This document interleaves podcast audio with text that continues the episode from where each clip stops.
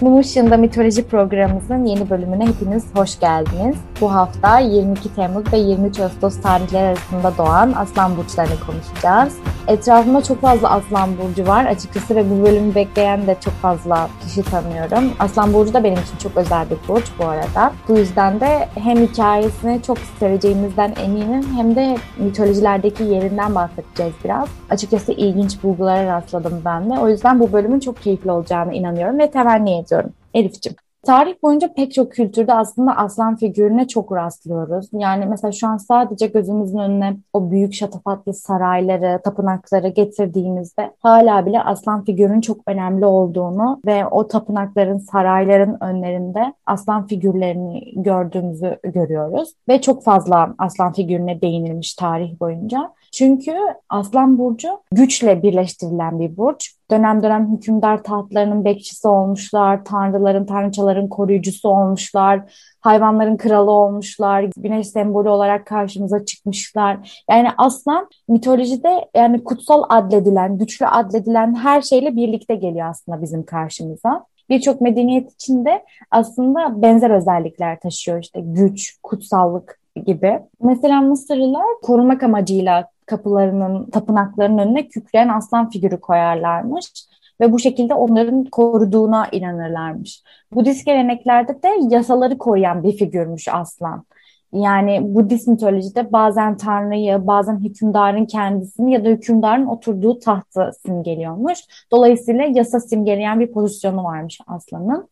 Yunan mitolojisinde de aslında o aslanın güçlü olarak adlettiğimiz birazcık o eril yapısından sıyrılan bir durum var. Çünkü Yunan mitolojisinde ana tanrıça Kibele ile bir ilişkisi var aslında aslan motifinin. Şöyle bir rivayet varmış. Kibele Yunan mitolojisinde hayvanların hanımefendisi olarak tasvir ediliyormuş. Ve hayvanlarla çok yakından bir ilişkisi olduğu için de aslan motifi Kibele'nin gücünü ve hani onun hayvanlarla olan ilişkisini temsil etmesi gibi bir durum varmış. Yani Kibele ile özdeşleştirilmiş Aslan Burcu. İbrani geleneğinde de yine aslında diğer geleneklere benzer bir şekilde savaştaki yenilmezliğin, adaletin ve cesaretin sembolü olduğunu görüyoruz. Selçuklularda ise aslan güneşle özdeşleştiriliyormuş. Zaten biz Anadolu'da da o kadar çok fazla aslan motifine rastlıyoruz ki dünyada şu an hani gün yüzüne çıkmış işte çıkmaya çok müsait arkeolojik kalıntılarda ya da tarihi eserlerde bence dünyanın her yerinde aslan motifi çok fazla var. Selçuklularda ise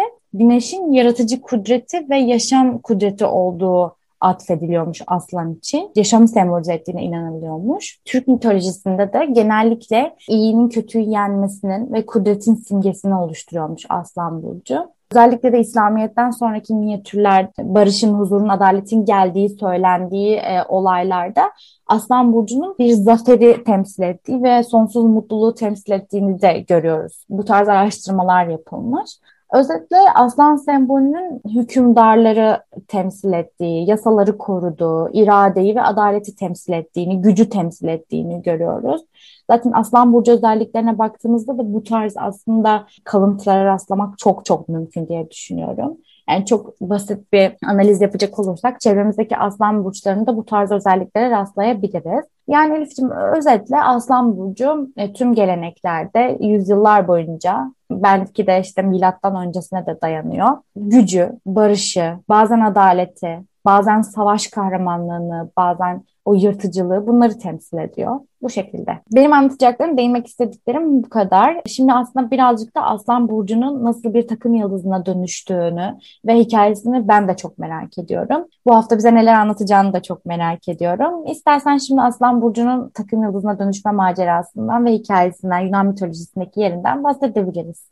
Aslan Burcu'nun mitolojideki hikayesi yine Herkül ve Hera ile bağdaştırılan bir hikaye ve hikayedeki aslan da Nemea aslanı adı verilen çok güçlü bir aslan. Herkül tarafından öldürülmesine konu edilen bir hikaye. Nemea aslanı neden Herkül tarafından öldürülüyor onu anlatacağım. Bu aslan daha öncesinde bir kadını tutsak olarak kaçırmış ve mağarasına hapsetmiş bir aslan ve o yüzden de birçok savaşçı tarafından öldürülmeye teşebbüs edilmiş ama bir türlü öldürülememiş. Çünkü aslanın derisi kurşun geçirmez bir yapıya sahipmiş. Hiçbir silah etki etmiyormuş. Bu yüzden de savaşçılar savaşırken hem yoruluyorlarmış hem de savaşın sonuna doğru fark ediyorlarmış ki aslan bir silahla değil çıplak elle öldürülmesi gerekiyor. Ama bunu fark ettiklerini hem çok yorulmuş oldukları için hem de çıplak elle öldürülebilecek bir güçleri olmadığı için de aslana karşı yenik düşüp ölüyorlarmış. Bir önceki hikayemizde bahsettiğimiz gibi Herkül ve Hera hayat boyu bir çekişme halinde. Bir önceki hikayemiz dedim yani Yengeç Burcu'nda bahsettiğimiz hikaye değindiğimiz gibi Hera Herkül'ün karısı ve çocuğunu öldürmesine sebep olmuştu. Yengeç Burcu hikayesinde dinleyenler hatırlıyordur. Ve Herkül bu olaydan sonra bağışlanmak için ne yapması gerektiğini öğrenmek için Delphi kainine gidiyor. Delphi kaininde Apollon'a hizmet eden bir kain ve birçok savaşçı ve kahraman bu kainden hayatları hakkında kehanet öğrenmeye gidiyorlar daha önce de. Bu konuda ünlü bir kain. Delphi kahinine gittiğinde Delphi kahini ona bir kehanette bulunur ve ona 12 görevden bahseder. Ve bunları hem sırayla hem de tek tek yerine getirmesi gerektiğini söyler. Bu 12 görevden ilki de Nemea aslanını öldürmekle başlar. Aslanın yanına ilk gittiğinde doğal olarak çeşitli silahlar dener ve onu o şekilde öldürmeye çalışır. Ancak çok geçmeden kurşun geçirmez derisi olan bir aslanla savaştığını fark eder. O yüzden de aslanla bir güreşe tutuşur. Bu güreşin sonunda da Herkül galip gelir ve çıplak elleriyle aslanı öldürmeyi başarır. Herkül zaten mitolojide de güçlü bir karakter olarak adlandırılır ve ilk özelliği onun güçlü olması olarak öne çıkar ve onun güçlü olması olarak anılmasını ispatlayan ilk görevde bu aslanı çıplak elleriyle öldürmesidir. Kendini ispatlamasına sebep olan bir olaydır. Ancak aslan da çok güçlüdür. Çünkü e, Herkül tarafından öldürülmesine rağmen bugüne kadar hiçbir savaş tarafından öldürülememiştir. O yüzden de Herkül'ün bu aslanı öldürmesinden sonra Zeus bu aslanın sadece bu şekilde ölmesini istemez ve onu bir takım yıldızına dönüştürür. Buradaki güç kavramı çok önemli. Betül senin de bahsettiğin gibi. Çünkü aslan burçlarının güçlü kişiliğine de atıf yapılan bir olay aslında. Bir önceki hikayemizde yengeçte bulunan sadakat kelimesi de yengeç burcu için önemliydi. Bunda da güç kelimesi aslan burcu için önemli. Tarihteki hikayelerine de baktığımızda diğer medeniyetlerdeki hikayelerine baktığımızda hepsine bir atıf var aslında biraz biraz. Çünkü bu güç kavramıyla evet. Yunan mitolojisindeki hikayesi de bu şekilde. Yani Aslan Burcu'na acaba torpil mi geçiyorum diye içimden kendi kendime düşündüm ama bence çok güzel bir hikayesi var. Yani özellikle Nermi Aslan'ın fiziksel yapısıyla da ilgili çok hoşuma giden noktalar oldu. Ben şey diye düşünüyorum. Bizim her hafta burada işlediğimiz hikayelerin sonucunda çıkarttığımız aslında bir duygu oluyor. Evet. Ve bu duygu, bu özellik genelde konuştuğumuz burcun da özelliği olmuş oluyor işte Yengeç Burcu'ndaki sadakat, Aslan Burcu'ndaki güç gibi hikayeden çıkartacağımız ana tema ister istemez yani elimizle kontrol etmediğimiz bir şekilde o burcun özelliğine götürüyor bizi. Bence bu da bizim serüvenimizdeki en güzel yanlardan biri diye düşünüyorum.